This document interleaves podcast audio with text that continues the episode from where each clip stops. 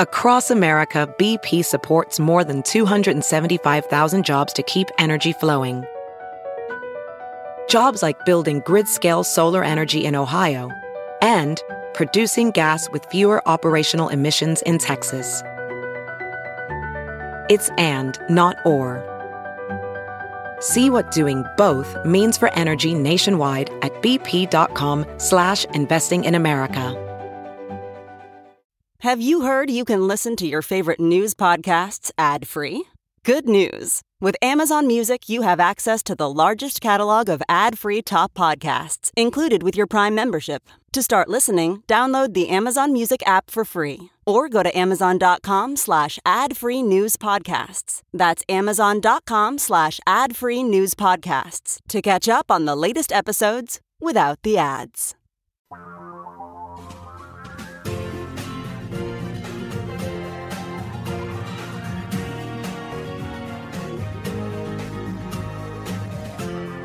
This is the Thom Hartmann Program.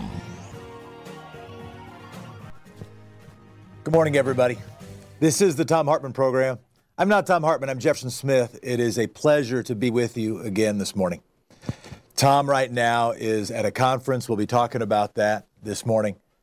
But also want to talk to you because it is Anything Goes Friday. The first time I had the honor of joining you, we asked the question, what is the big lie? Goebbels and Hitler taught and explained and recommended that the lie be big enough and repeated enough, and if it was big enough and repeated enough, people would believe it. And we asked you, what was your impression of right now? What was the big lie? Not just the Sarah Huckabee Sanders explanation of the day, not just the Donald Trump fib of the week or the moment, but what are the big, persistent, everyday, over forty years misconceptions and misstatements that are clouding our judgment and clouding our democracy? The next time I had the honor and privilege of joining you, we asked, what's the big why? Why are we doing this? I want to start out by saying thank you to Sean and Nate and Arthur, the people who put on this show, who helped make it possible, who helped make it possible for me to sit in this chair for this morning. And to you who listen, because you listen, this is not just, I recognize that it's not just an entertainment exercise. This is something that is building a community that where people are getting together to figure out how can democracy work? Will it continue to go forward? Is this merely the end of the American empire, or is there also a moment here to seize and re-seize the democratic experiment? And why do we spend this time? Why do we get together like this? And we took some marvelous comments from our listeners about what's the big why. Well, today is Anything Goes Friday.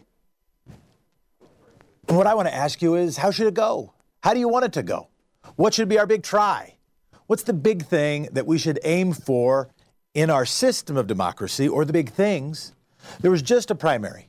There was just a primary in California, begat a really interesting set of lessons or set of questions. And it, they used the top two primary, which meant that in the scramble, in the run-up to this, there were people wondering, well, what if there were a district of ten candidates with three Republicans and seven Democrats, or three Democrats and seven Republicans? And what if you ended up even in a district with a majority of one party with two candidates from the other party in the final round? And it raises the question about how we want to elect people, how we want to spend the money, how we want to cast the votes, how we want districts to be drawn, how we want political parties to work. How do we want it to go? It's Anything Goes Friday, so and I suspect there are probably some limits on Anything Goes. The F C C still exists. But I'm curious, and I think we're curious, about what we should be trying to do. What should be that big try? What should we work on to make democracy work better? There's news going on. We'll be talking to Karl Frisch today. We'll be talking to Kristin Eberhard of the Sightline Institute. Mark Frohnmayer is going to give one answer of how it might go. Already, I think I've been hearing calls. We might have some people waiting. We've got John coming in from Free Speech T V. Let's see if I can click it. I also want to say thank you in advance, not only to the team, but also to you for your patience. One thing about doing this not as many times is there'll be some mistakes. You'll bear with me, and I'll appreciate it a lot. Hi, hi. Yes. Uh, I wanted to say that the big lie, I think, is that we have nothing to gain by uh, coming together, that this is an individualist society and that everybody's on their own. Politics doesn't matter. You got to grab your uh, piece or hold on to your piece. Uh, this is just an out-and-out, you know, propaganda lie that is uh, promulgated by the right, by commercial uh, television. Like, for instance, I've been just recently watching um, Jerry Fein- Seinfeld's Comedians in Cars Getting Coffee. And for Jerry Seinfeld, uh, it worked very well. He tapped into uh, just a gross commercial aspect of cultural life, was able to capitalize off, off of it. And for him, every, you know, things, it's, you're either a winner or a loser. Well, we can all be winners, and we were all winners before Ronald Reagan, and that is the progressive message. It's not Marxist, it's not leftist, it just makes sense. So your idea, John, and thank you for calling in, is just the basic idea that we're stronger together than we are apart, and the idea that each of us will reach our best selves merely by selfishness. We're probably fooling ourselves. And by the way, every lesson we learn as little kids teaches us, no, don't just be selfish. But then for some reason, there's a political movement that's trying to convince us that maybe that's all we need. Yes, yes. John, thank you very much. You're welcome.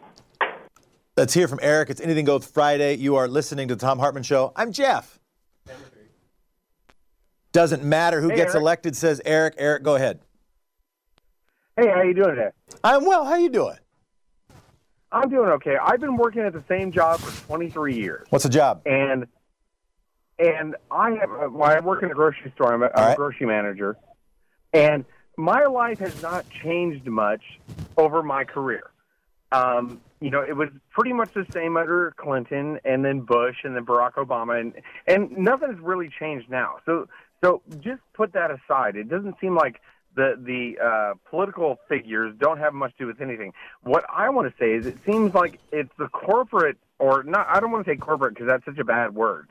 It's the people that have money uh, that seem to be in charge.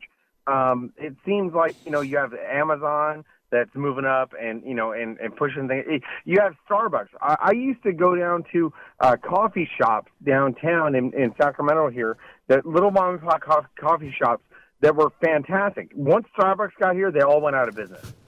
And it seems like it was, it's because of, you know, the way capitalism is structured, the person with the most money is going to win, is going to have the influence, if you will, to shape society.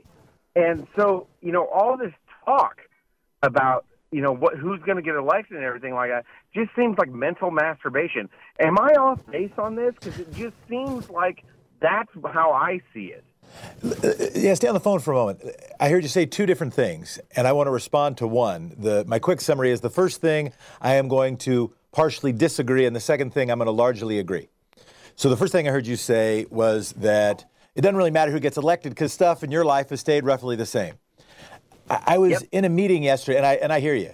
The uh, uh, I was in a meeting yesterday, and we were talking about the state budget. I live in the state of Oregon, and we were looking okay. at the impact that that's had on school days, on a graduation on graduation rates in Oregon, and we've been looking at the structural budget deficits in my little state, and realizing the decisions that were made happened over about twenty years that have made it harder now for individual states and then individual counties, individual school districts to afford as many school days, and that that is having an impact on graduation rates.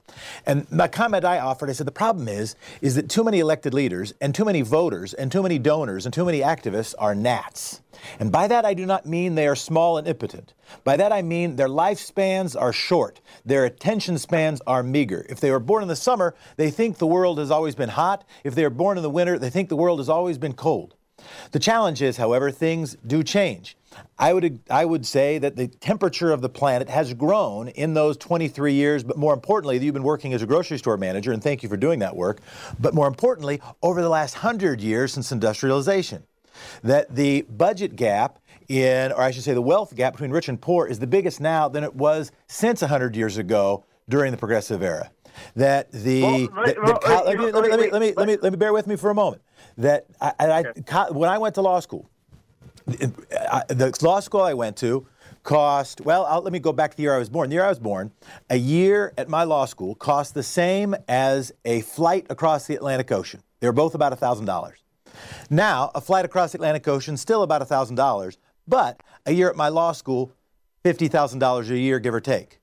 That means lots right. of people can't go, or if they do go, it means that they owe their life to the company store. It means they have to take a job that will pay that back, and if they wanted to do public service work, it makes it harder. Now, it was hard for me to notice this. I didn't notice the tuition change very much while I was in law school. I didn't even notice it over a ten-year period. But I've noticed it when I look at the graph after the fact. But you said something else, so I, I don't I don't agree when you say, well, it doesn't, it's just mental masturbation, I think was the term you used. None of this stuff matters. I think it matters a lot, but it's trench warfare. And by that, this is an analogy well, I, that was yeah, given well, me. Can I, can I, can yeah, go, I, can I say yeah, this, go, go, go, go ahead, and then I'll need to respond. No, no this, this is just my experience. I'm not saying I'm right. Oh, yeah. No, I get it. And I appreciate that humility. I want to come with as much humility, but you're onto something really important, which is, I think, the second thing you said, which is that thinking that the only thing that has to happen is we pay attention to who the president is. That the only thing that happens or that matters is a given election, and that what happens in between that doesn't matter that much. We got another thing coming. And beyond that, the only system we have is not merely the electoral system. Our economic system is also critical. And I think you're right that wealth decisions are maybe having more impact on day-to-day lives than governmental decisions, but governmental decisions impact all of those, including wealth decisions, over time. So anyway, that's my take, but I appreciate your perspective. And what I guess what I'd say in summary is keep at it, and none of us can be gnats. Right. Thank you very much, well, thank man. You for- Thank you for talking to me. I appreciate it. I hope it was mildly useful. George, are you? Can you hear me? Oh, we lost George. Michael, are you with us? Hey, Jeff, you got me? I got you, I think. Okay, I was fortunate enough to talk to you last time when you were on for Thom. And uh, I remember the story you told us that you went to the best law firm. You were making two hundred fifty dollars right off the bat. So you have changed your life. You've made it, and you are a good soul mentally. Not all the time. The, okay, okay, well, that's that's between you and whatever. But I wanted I, I wanted your opinion on there must be some good billionaires out there, right?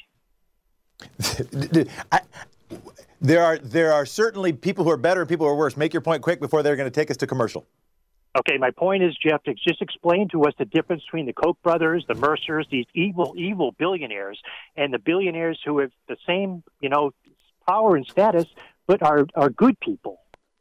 I will, and let's take that right after the break. We're going to go to commercial in just a moment. Michael from Free Speech T V, thank you so much. You're listening to Anything Goes Friday. This is the Thom Hartmann Program. I'm Jeff. Honored to be with you.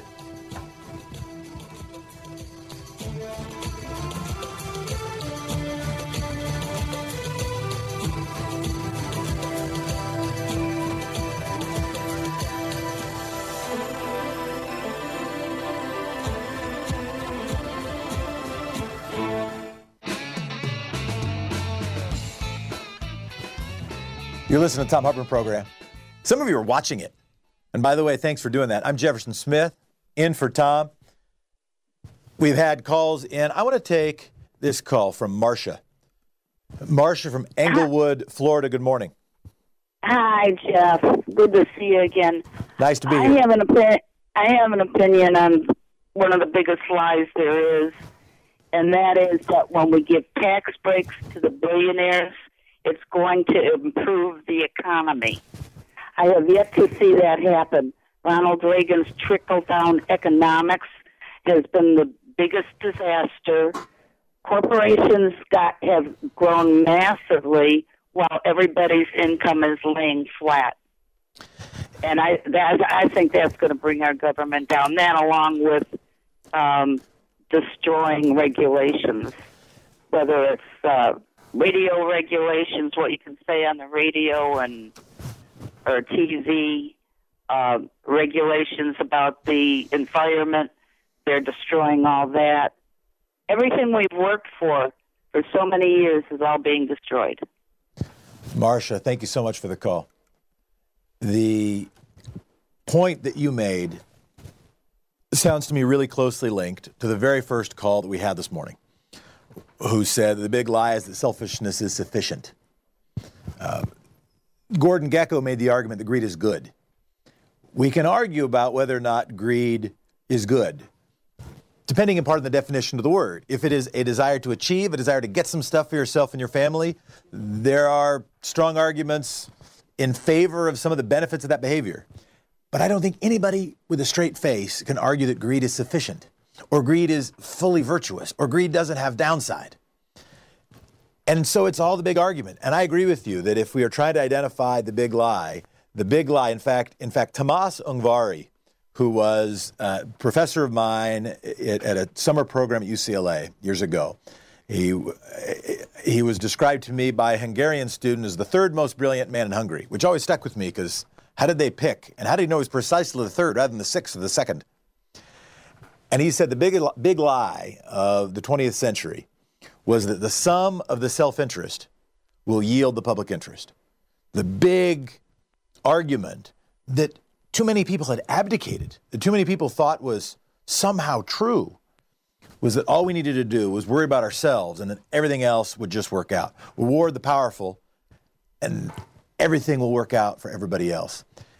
And after we come back from break, I don't want to respond to every question with a rant, but I do have a rant about it and I do appreciate that call. Uh, let me take uh, let me take Maine's call, listening from W C P T in Chicago. Maine, you there? Maine, can you hear me? Yeah, I'm here. Yeah, I'm right here. Can yeah, go me? ahead, Maine. It turns out turns out we got about thirty seconds. You got a time to make your point or ask your question. Yeah, well, I was wanting to say that uh, our Democrats need to get uh, sacred cow issues like free education, free health care, Uh, to, to, to, to democratize capitalism, I mean, to, to back down on some of this stuff that uh, Reaganomics is called, this trickle-down is called. No longer go on uh, trickle-down. Say we're going to go from the middle, from the bottom and the middle up. Sacred cow issues that they that they run on, I mean, nationwide. This is uh, and this is how we, you know, and then take this, have this country where it's more people-orientated instead of, like, capitalist-orientated. Amen, Maine. Amen to the idea of some core issues to stand by that everything else is built around, including some primary programs. You're listening to the Thom Hartmann Program. Call two oh two, eight oh eight, nine nine two five. You're listening to the Thom Hartmann Show. I'm Jefferson Smith. It's Friday, which means it's Anything Goes Friday. We're not asking just about the big lie or the big why, but also the big try. Give us a call.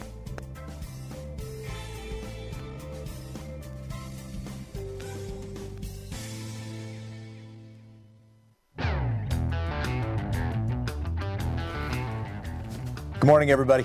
You're listening to the Thom Hartmann Program. Some of you are watching it. I'm Jefferson Smith. I'm joining you today. Honored to do it. I wanted to respond to Maine's call. Uh, and th- there needed to be big program and big idea and core issues and core argument. And and not and he is not Maine is not only preaching to the converted, he's preaching to a preacher. That I believe this as much as I believe just about anything. That if the only thing we do is go from issue to issue, critique to critique, minor concern to medium-sized concern to other minor or medium-sized concern, that does not build a movement. And what is needed in this country is, in fact, a movement. It is a reestablishment of a movement that we are in this together, that we are stronger together than we are apart, that democracy and not only property matter, and we need big core ideas to do that. Now, today's Anything Goes Friday, and one of my opening questions was, how do you want it to go? How should this democracy work? If you could make a change to how we elect people, how we pay for campaigns, how districts are drawn, how many of which thing are voted for, by how and by whom, what would you change? How would you change our system of democracy to have a better system of democracy, or at least have something more akin to a democratic republic? What do you think? I want to take one call right now on this subject. It's Dave Frohnmayer. Excuse me, it's Mark Frohnmayer. I also knew his dad. He's calling from Oregon. Uh, Mark, are you with us? Mark, can you hear us? I can hear you. Can you hear me? Hey, there you are. Good to see you. All right. All right. All right. Likewise. So the Likewise. question. So the question I asked. Loved the question. I heard, I heard the question. All right. But ask it again, by all means. So, so the so the question I asked was, if today is anything goes Friday, how do people want it to go? And by that I mean, if we want our democracy to work, how can it work better? I know that you have either a grand idea or a hobby horse, depending on one's perspective. Why don't you pitch it? Right. Uh, democracy is my hobby. Um, so, so, and the word, it's, I mean, look at the word itself, democracy. Uh, demos, people, kratia have the power. Embedded in that whole idea is that we share this political power equally. It's the it's the it's like the bedrock principle of, of democratic theory is this principle of one person, one vote. The people right? should that be in charge. Vote, that your vote, the people should be in charge, and that, that not only that, but like your vote and my vote should count the same. They should carry the same weight. Um, and I think what I've, I've done I, I, ever since I was a kid, and you know, obviously, Dad was a, a politician, and uh, and let me pause there for people who don't know. Your dad was Attorney General of the state of Oregon, and was head of the University of Oregon, and and by the way, was Republican. I don't believe you are currently a Republican. Please continue. No, I'm, I, I'm, I'm super liberal Democrat mom and and uh, moderate Republican dad equals independent son. Um, so, uh, but but the. Uh, What I saw really for the first time when I was sixteen years old was the spoiler effect up close and personal. And then, of course, it happened again on the national stage in twenty in, in two thousand.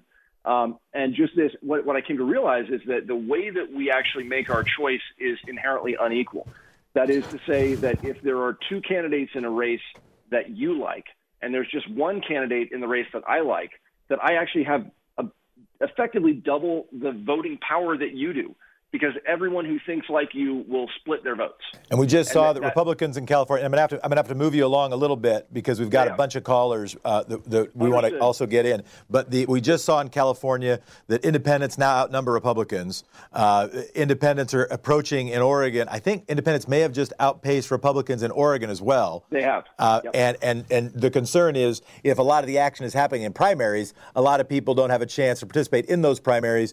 Uh, it's an ongoing debate. It got more heated when yeah. Ralph Nader was running for president and when George W. Bush was elected. I want to hear, I want people to have a chance to hear, though, your idea. Yeah, so the core idea is we have a Byzantine election process that doesn't do a very good job of representing what the people actually want. So what's a system that would? And we're proposing a new system called STAR voting. STAR is score, then automatic runoff. And it's super simple. You vote, instead of instead of being limited to one choice, you can give a score from zero, no support, five, full support to any and all candidates on the ballot that you want. The two highest scoring candidates are the finalists, and then your vote, your full vote is automatically assigned to whichever of those two finalists you gave a higher score. And what that ends up doing is it sort of compresses what is now a multi-election process into one very expressive, very difficult to game choice that at, at its root always means that you can be totally honest about who you really support in the race. An honest vote in STAR is a strong vote. And it's also, you know, it's, it's a very simple system to count. So it's a... So if somebody... Is a good... So, so just to, to paraphrase what I think I heard you say, if uh, if everybody were running at once, let's say somebody's first choice were Jill Stein, their second choice were Bernie Sanders, their third choice were Hillary Clinton, they wouldn't be faced with a uh, with the same challenge they're faced with now. Well, do I do I vote for the person I'd like best, or do I vote for the person I think has the best chance to win, who I could handle? Right. But they could well they could vote in that order. They could give uh, five stars to Jill Stein, four stars to Bernie Sanders, three stars to Hillary Clinton, and if as many just if, if Bernie Sanders got the most stars, he'd win. But if he didn't get the most stars, you wouldn't have thrown away your vote because you still gave some stars to Hillary Clinton. Yeah. Is that about right? It it, it ends the, the, the wasted vote uh, phenomenon entirely. And you may feel like, hey, you could get you could go five five four, you could go five four four, you could give five four one. What the, the the notion is that you can express not just your your preference order, but actually how much you support each candidate, and then and then that that whole the process of it ends up doing a very good job of representing the overall will of the electorate, so that so that you know, one, we can kind of collapse what is a very long and expensive campaign process into just one election, but also to your point of having to choose between the candidate you really like and the one that you think can win. Understood. Because usually the one you think can win is the one that has raised the most money, you know, sort of is is is most in that game. How would how would this how would this have impacted? And this is probably the, maybe the last question I'll have a chance to ask. How would something like this have impacted the California election we just saw this week, when there was concern that with a top two primary, with a jungle primary, you'd end up having some odd results of two yeah. candidates from one party being the only two that remained. It turned out to not play out that way that much, but it looked kind of well, close in a few places. You, what you saw, though, was you saw active manipulation on the part of party insiders to try and get people to pull off, for, for very good reasons, try and pull out of the race so that there wouldn't be that vote splitting effect. And it's that kind of manipulation that is super toxic in in the demo, in the in the democracies that we have now. It's just sort of it's a it's a part of the game. It's a, it's how it has to be played with the rules today. But in STAR, you just wouldn't have to, you don't have vote splitting. You can support all the candidates you want. So it actually encourages participation rather than discourages it. And I guess, Jeff, last point, uh, star voting dot us, there's an active campaign to make this a local uh, a, a local win in both Multnomah and Lane counties in Oregon. So star voting dot us, that's the Portland campaign. Would love to have folks uh, certainly up in your neighborhood who are interested jump in. Mark Frohnmayer, thanks so much for joining us. Thanks for plugging the thing. It is Anything Goes Friday. Question I've got is, how do you want it to go? Website. What do we want our democracy to do? How do we want it to work? We're taking your calls, and we appreciate them. Let's take Scott's call. Scott, call it. We we we were we were broadcasting from Oregon. We took an Oregon caller, so I'm going to the other coast. We're going to Ithaca, New York. Scott, how you doing? Very good. You know, we're we're the big liberals in Ithaca, of course. Go ahead. You wanted to make a point about candidates for public office and public media. Yeah, and you know, I do. I guess I get attacked once in a while when you you know maybe even calling in with stuff like this. But I, in my particular situation, um, getting on the ballot, like even before um, your last uh, caller, the, the guest, um, but it, getting on the ballot is is the is the first hurdle. And when the party is against somebody from challenging an incumbent, they go all out to, like, not help you. And so I missed out on the signatures, so I don't even get to be on the ballot in the primary. I would have been the only Democratic challenger in this in the U S Senate race. So now I'm doing a write-in campaign, and it, that hasn't been successful since, I think it was Murkowski in, in Alaska ten years ago was the last person who was successful. So you were trying, you were trying to – in New York, can you file by paying a fee, or is the only way to file by gathering the signatures? You have to get fifteen thousand minimum statewide signatures and one hundred in, you know, like one more than a majority of the of the congressional districts. And, you know, but you have to get pretty much twenty, twenty-five thousand signatures, and unless you have an army of people working for you, which I wanted to tap into the Bernie people, and they have put all their eggs in the basket with other races and also Cynthia Nixon. And I, I just don't, I mean, you know, with, with King Cuomo, I don't think she's going to win. I don't think she's going to win the primary, and they're They, and they put all their eggs in that basket. But I think when you're, you're going back to your question about what you would do to change, yeah.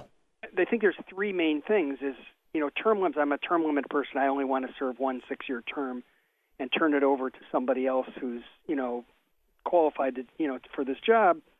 And getting on the ballot, I think I think the media needs to give people like me a break and cover them, and, and so people know who you are and what you're all about. And and when people, there was somebody who just uh, emailed me or Facebook messaged me last night from Canada, and she wanted to absentee ballot, ballot for me for the primary. And I had to say, guess what? I didn't make the primary, but you could still write me in. I don't. S- setting aside, se- setting aside your, or at least uh, you, it, at very most, using your experience as an example, what's the sort of broader point for access to the ballot that you'd most want to leave people with?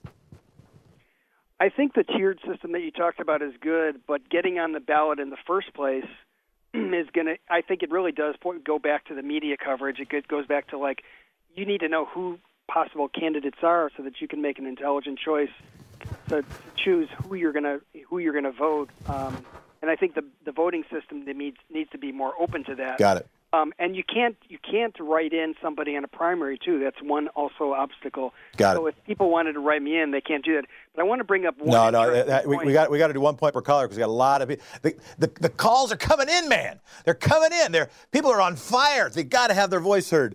Appreciate your call and want to reply to it though, at least in this way, that the that I do have a question about whether uh, the more important thing is the ability to get on the ballot, which I think is important, or the ability to get the message out and not only through the ability to raise and spend a ton of dough. And I have some understanding, at least, of the expense and of the challenge of the New York media market. It's, uh, I think, the most expensive media market in the country. Second most, I think, is Southern California. Uh, somebody can correct me on that. So the barriers to democracy, I mean, Cynthia Nixon started getting some traction because she had a famous T V show and because she was respected in a lot of activist circles. Had she only had one of those things, it would have been hard. Had she only been respected in activist circles, it would have been challenging. Uh, let's let's jump to, uh, from New Boston, Steve. Want to talk about border wall? Anything goes Friday? Yeah, yeah hi, Jefferson. Thank you for taking my call. Uh, yeah, this is about the uh, U S Mexican border wall. I did a little research and found out that it's about two thousand miles long. Yep. And then I looked up, what is it going to be made out of? And the current postings are saying concrete, but they also say, as mentioned, that other materials are also being considered, too. So I have a question. Other than con- concrete, what is also a plausible material that can be used to build a wall? Flim flam. It's just going to be made out of flim flam. That's all they need. Seriously, flim flam. What can, seriously, what can it be made out of? Plexiglass? Rebar? I, I guess the other thing would be fence materials, right? Like the, the, the kind no, of... the actual material. The actual type of material. If it's not concrete... Oh, you're saying steel and aluminum and the stuff we're putting yeah. tariffs on? Yeah, steel. So yeah. now, uh, uh, what just got hit? Well, steel got hit by big import tariffs, right? Yeah. Uh, th- this, this may be the, the, a new barrier to the wall. It might not be the biggest one. But, Steve, I appreciate your point very much. We're going to be right back.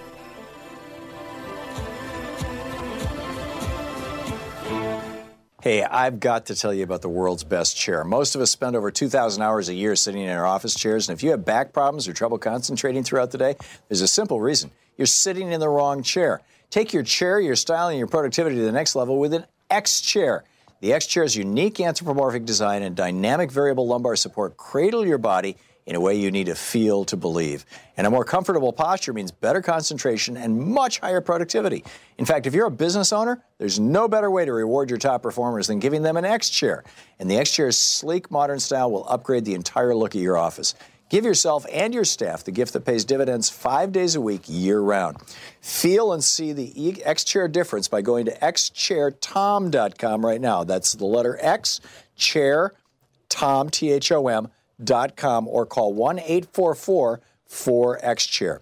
If you're not truly thrilled by the look and feel after thirty days, refer, return it for a full refund. Order today and save one hundred bucks and get free shipping. If you go to x chair tom dot com right now and enter the code Tom, T H O M, you get a free footrest. That's x chair tom dot com or call one eight four four X chair. We have one here. We love it. x chair tom dot com.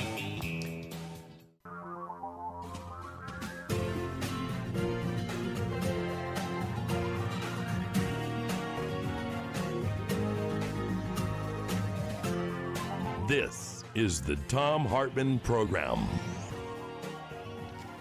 You're listening to Thom Hartmann Program. I'm Jefferson Smith. Thanks for doing it. It's Anything Goes Friday. The question that I have posed is, how do we want it to go?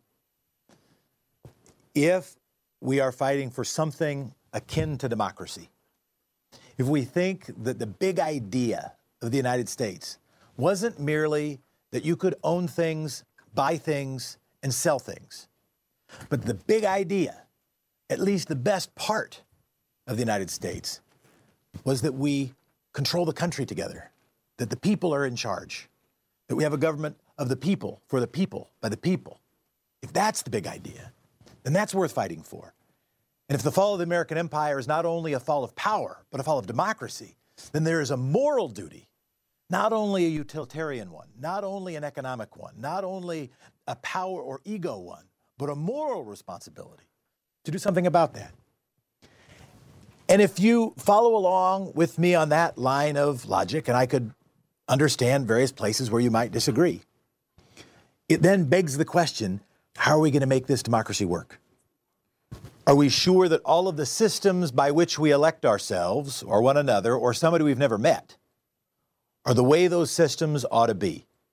And if not, how do we want to change them? We've heard a couple different ideas. We heard about star voting. We heard about the spoiler challenge of the two-party system. There are some advantages of a two-party system. There's also a question of districts. The Obama administration and former Obama officials have taken it upon themselves to try to do something about the gerrymandering or gerrymandering, and yet it was Elbridge Gerry was how apparently the guy pronounced his name. I never met him. That is now even more rampant and more obviously rampant than it has been, at least in my lifetime.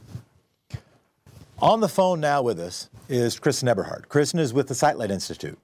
She has an idea about districts that is not only about how to make sure they are drawn fairly, but about how many candidates should be in them and why that matters. She also focuses on and investigates democracy and systems of voting generally, including campaign finance, and might offer us any number of points of wisdom. Kristin, good morning, and thanks for being with us. Hi, thanks for having me. Everything good with you? Yes. All right, great. Good. As long as everything is good with you, as long as nothing is bad and everything is good, that's good. Well, well, really, how could everything be good? Right everything now, but... can't always be good. I know. I know. Where do you want to start? You want to start with uh, you want to start with multi-member districts? Sure. Actually, let's start with gerrymandering. That's, all right. And I'm going to say gerrymandering. That's fine. I know Gary. Yeah, you're a Seinfeld fan. I'm an Elbridge Gerry fan. I don't even think I'm an Elbridge Gerry fan. Go ahead.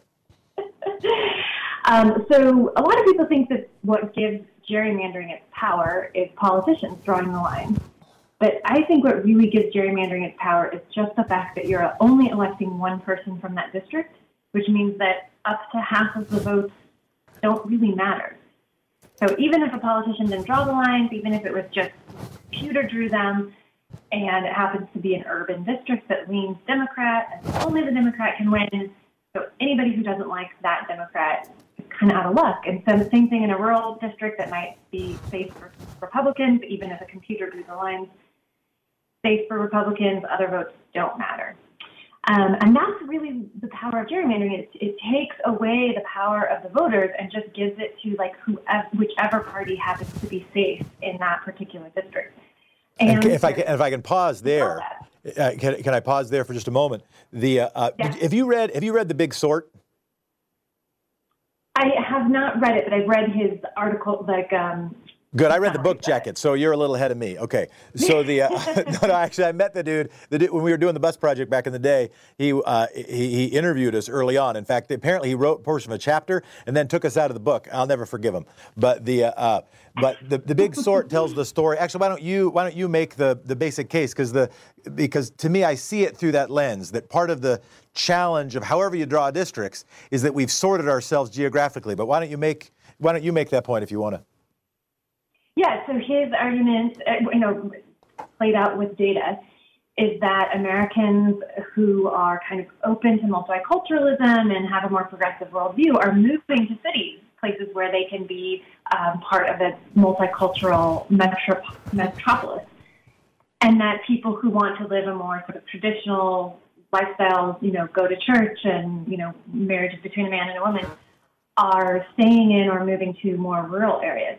And so the result is that, you know, the maps that we see on election day are kind of saying that this type of person is living in this place and this type of person is living in this place. So if you look around at your neighbors, they probably mostly agree with you. And if you go to the polls on election day, you're all going to vote for the same type of person. Yeah. And if there happen to be pockets of conservatives living in your urban area or progressives living in your rural area, they're kind of out of luck when it comes to representation in our supposedly representative democracy. Right, and people have seen uh, two easy examples. Uh, one that everybody has seen, which is the blue and red map, uh, which doesn't mean, you know, in a, even in an election where the Democratic candidate gets more votes than the Republican candidate, which has been the last several uh, presidential elections, the uh, even then they're going to be a sea of red because people have sorted themselves. And here was the fact that I remember from the book that I found interesting, uh, and is that compared to nineteen seventy-three, uh, we have become slightly more ethnically integrated. Time of writing the book, I think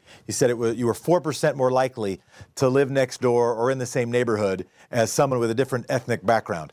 But over that same period of time, I think we become, I think it was forty-eight percent less likely to live next door or in the same neighborhood as someone with whom we disagree.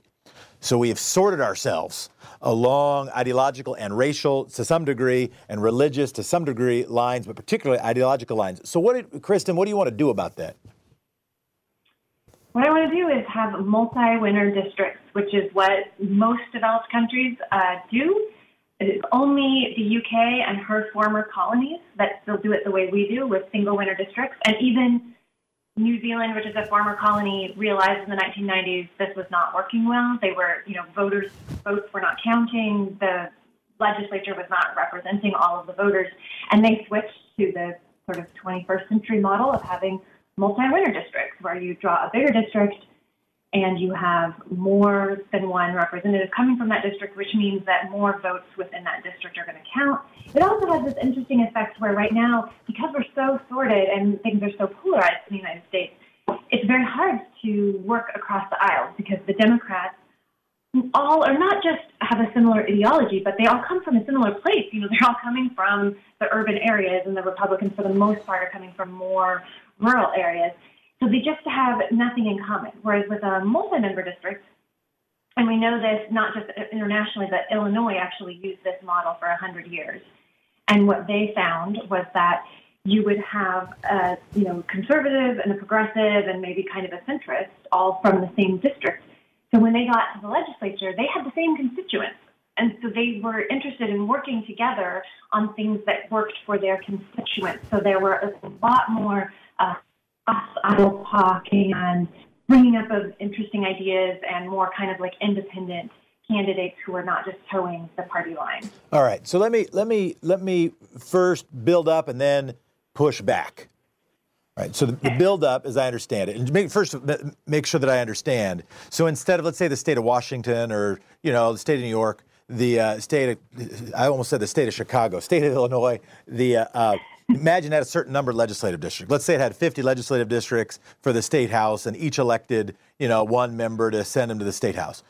You're saying instead you'd have what, ten, and they'd each in each district would elect five, or you'd uh, or, or, so how would it work? And then I would vote for my favorite, and and the top three vote getters or the top five vote getters in that district would all go would all go on to the state house. Is that what you're talking about?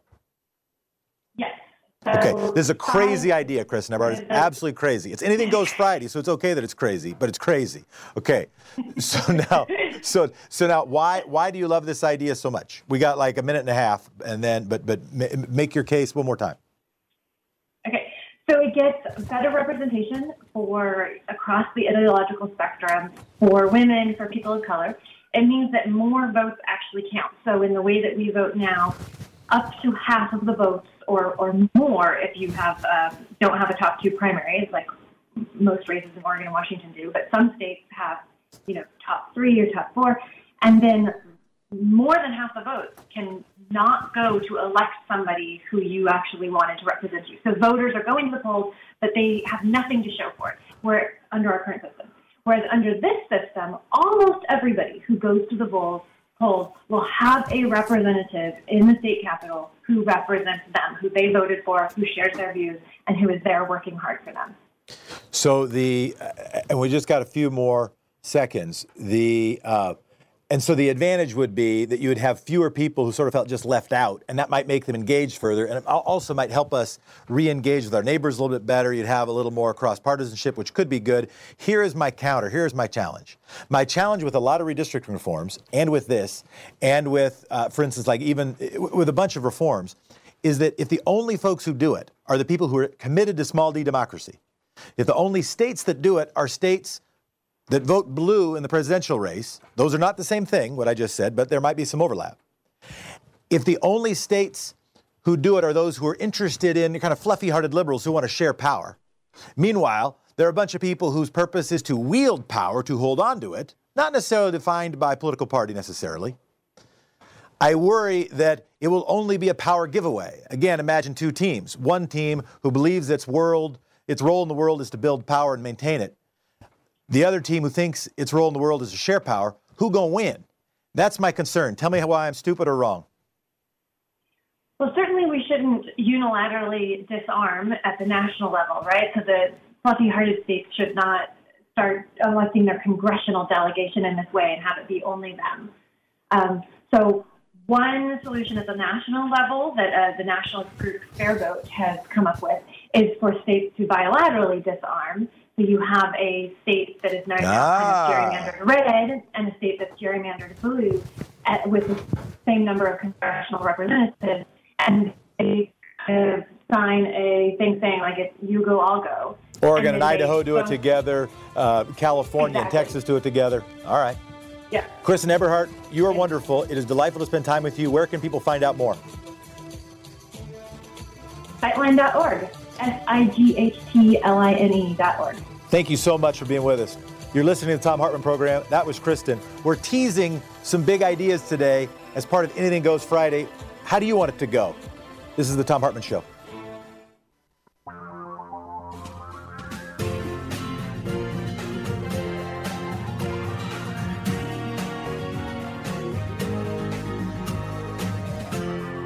This is the Thom Hartmann Program. This is the Thom Hartmann Program. I'm Jeff.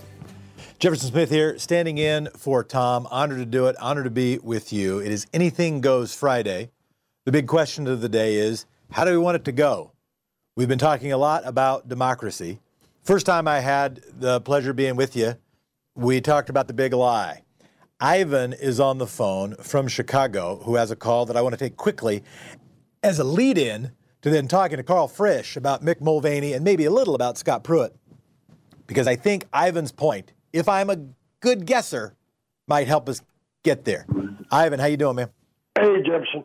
First of all, let me just say Anthony Bourdain's loss is is a loss for America. Yeah.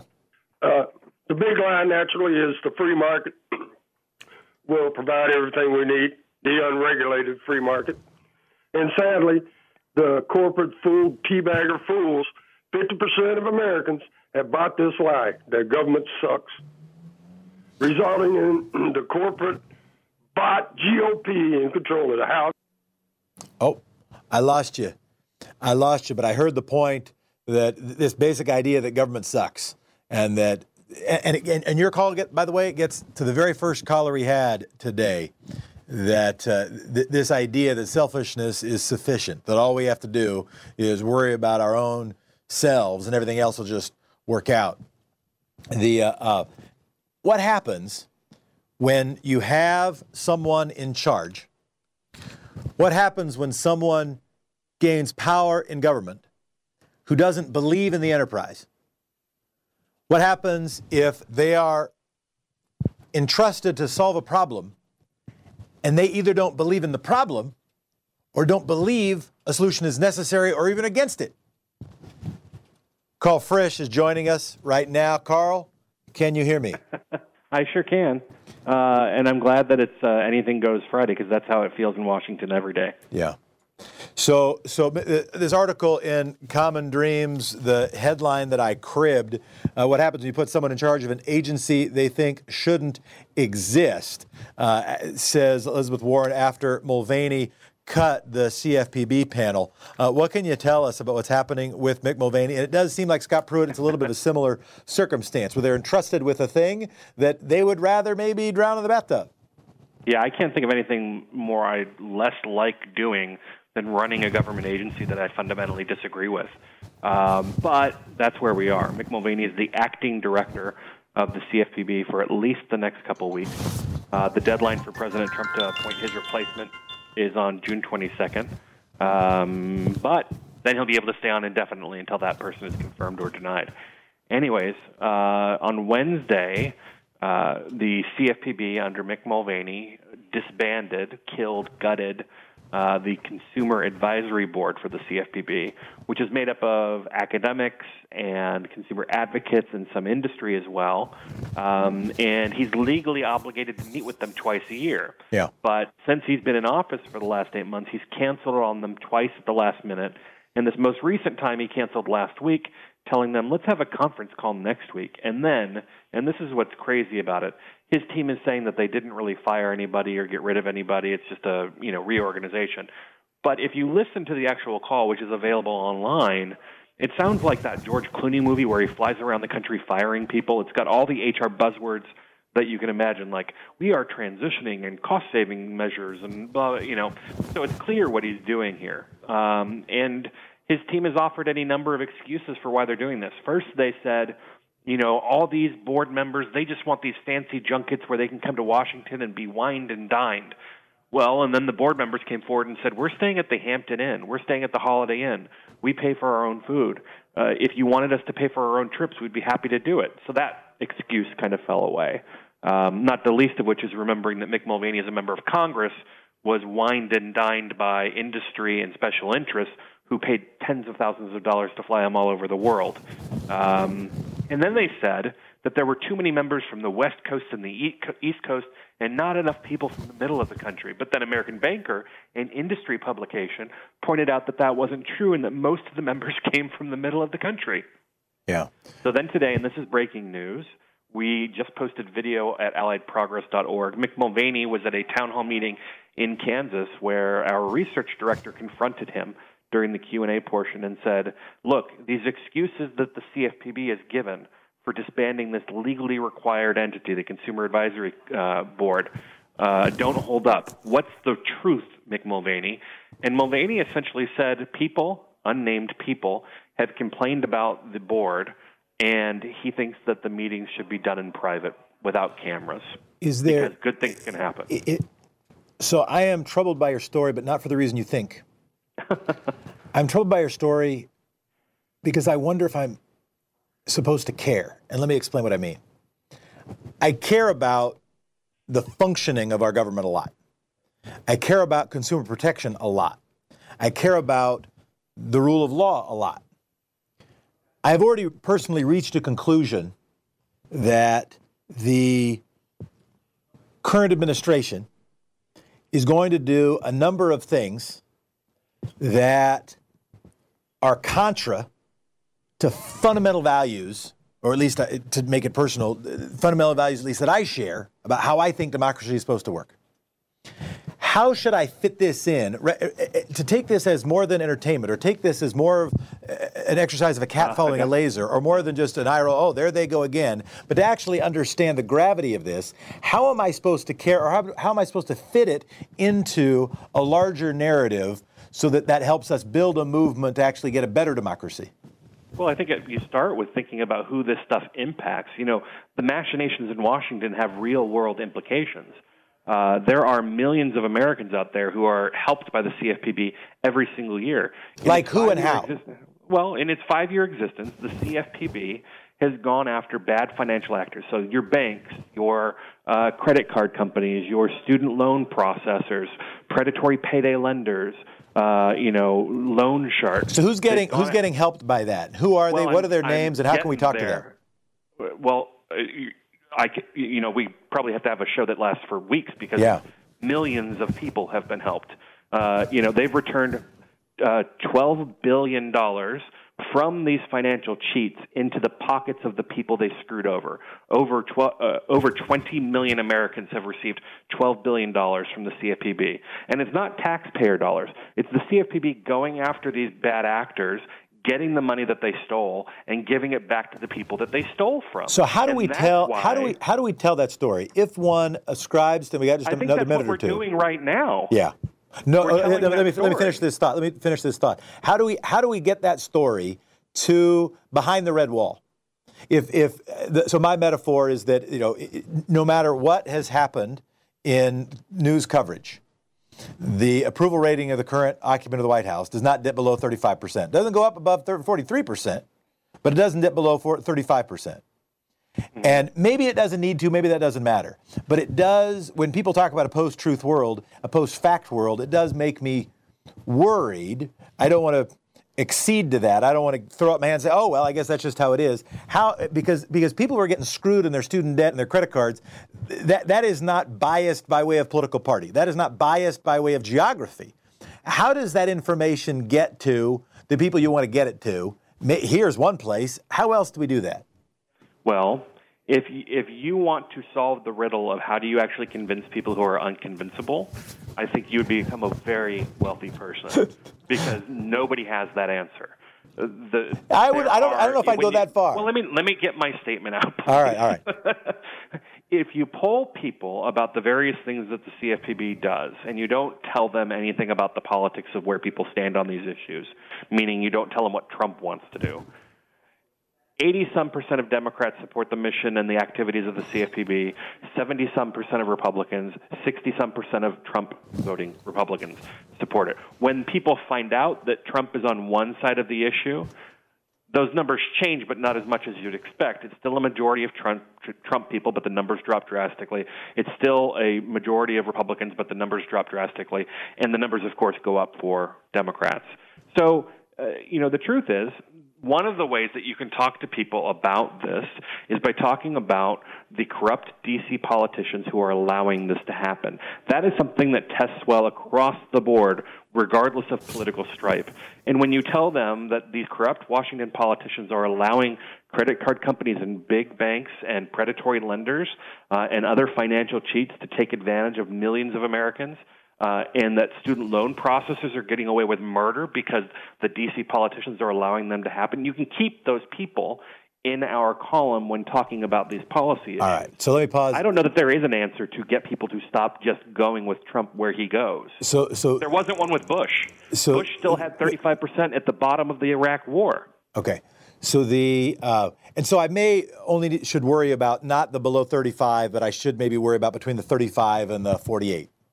Or, yeah, there is, and, there, is a, there is a large swath in the middle that looks at these issues the same way that we look at them. But I want to quibble with one thing, and I heard you, and I appreciate it. And, and I want to say two things. One, I think that this kind of story is among the most important stories that happens, that, yeah. w- where, that where it actually impacts people's lives, where it demonstrates how we're stronger together than we are apart, how there are people who are trying to use the public thing just to just to extract resource from people rather than benefit people. I think it's enormously important. The other thing you yeah. said, though, I, I want to quibble with, which is every time we say, whoever the we is, that we say corrupt politicians, that we reinforce a frame that democracy is broken, we, which I, by the way, ascribe to to some degree, we reinforce a frame that government is bad. We reinforce a frame, oh, good, see, politicians are lousy. That's why we put all our tr- all our faith in a businessman to run the country. And so I'm trying to figure out those uh, that that sort of narrative architecture that helps communicate to people. I don't want to say the unpersuadable. I'll say the persuadable. They just don't want to be screwed, and they don't want some profiteer screwing them. Last word for you. Last word is I use the language that gets us victories. All right. Um, and, uh, you know, sometimes there's collateral damage in that. There is collateral damage whenever you describe a problem. If you are trying to solve the issue of how people feel about our government, that is a much larger conversation than any single issue. It's something that's across the board. And we can actually wait generations while Democrats and progressives try to herd cats and get everybody singing from the same sheet music. It's been a obsession of the left for generations. It will never happen. Karl, thanks for joining us. Alrighty. You're listening to the Thom Hartmann Show. I'm Jeff Smith. We'll be back. Anything Goes Friday.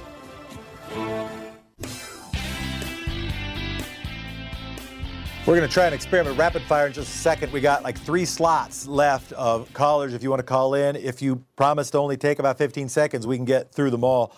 I wanted to just make you aware again of the article in Huffington Post uh, when they started going around to House Republicans asking them what they would do if Trump pardoned himself. And one of the team here had the idea that you too could ask your member of Congress what they would do if Trump pardoned himself and what does the rule of law mean.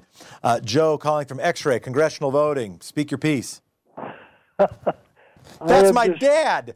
I recognize I that laugh just, anywhere. I am just calling to pick up on what you said we should do when we think of the sadness of Bourdain. I'm calling to tell you that I love you and I think you're doing a great job and I'm very proud of you. I love you too, Dad. You can make me cry, man.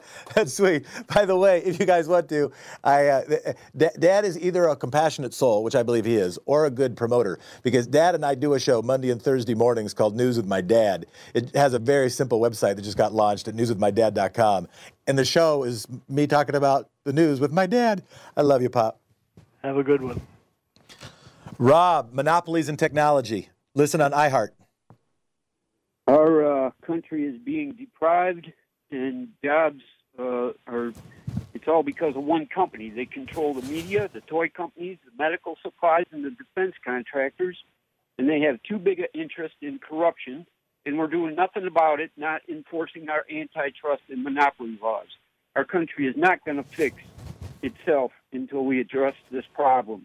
I investigated this country thirty years. This company is J P Morgan. That's all I got to say. Rob, thanks for listening and thanks for calling in. Jennifer, listening from Stillwater, Minnesota. How still is the water, and what do you want to talk about democracy? Oh, it's beautiful here in Minnesota. Um, I've had five quick things. Get rid of superdelegates and open the primaries okay. in the Democratic side. We should have a proportional representation parliamentarian system like every other country with like a minimum threshold of three to five percent so that we could get Greens and Social Democrats in there. Also, stop treating the Constitution like it's this holy document. France France has had dozens of constitutions in the past, you know, fifty years. Um, the Constitution was great in seventeen seventy-six. It does not work anymore. I think we need a new Constitution like France always gets. And um, number five, I think that the Democrats need to be like Bernie and stop running on identity politics all the time and start running. Oh, I didn't mean to cut you off, Jennifer. You did get four more points than normally you're allowed, but that was an accident, not your fault. I apologize, and I heard your point, and I hope you also heard Kristin Eberhard's point of multi-member uh, representation, because that's a way, one way to get additional uh, members, uh, additional representation of additional parties. Uh, Shirley, predatory lending, very quickly. Predatory lending was supported by fifty-two Democrats in the House uh, and the Black Caucus. These people need to be called out for their taking of, of contributions that hurt the people. Social Security Trust Fund report for the actuary thank, came out. Thank you, Shirley, very much. What I want to say to everybody is thank you. Thank you for putting up with me. Thank you for being a part of this show. I'm not even going to say be a part of this movement. We got to almost everybody. Thank you to the team here. Thank you to Tom. Thank you to the listeners. Thank you to all the affiliates. And thank you, democracy.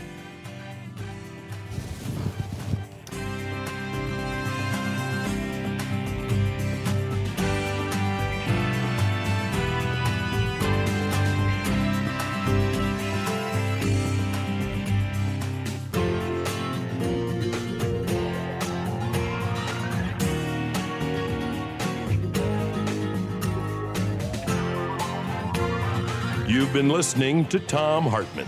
For audio and video archives, visit Thom Hartmann dot com.